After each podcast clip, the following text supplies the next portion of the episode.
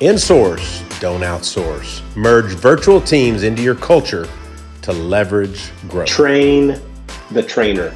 I want to talk about that on Insource, don't outsource.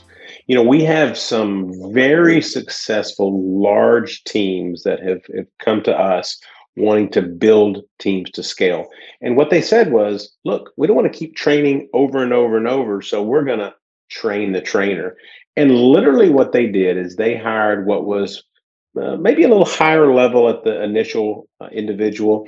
They will spend time with them, training them on the ins and outs of the roles that they're going to have. Could be the same roles, could be a lot of variable roles. We've we've had it like in uh, revenue cycle management where they had very different roles, but they had still had one train trainer and it was called Train the Trainer. We've even had them where they've uh, wanted them to fly to the U.S., uh, spend uh, two, three weeks, and understand the intricacies and the in and outs of their office so they could go back and replicate that in our office in Zimbabwe or Costa Rica. So, train the trainer, a very effective way to integrate teams where you can replicate that and not have to continue to train. So, remember that. TT, that's triple T, isn't it?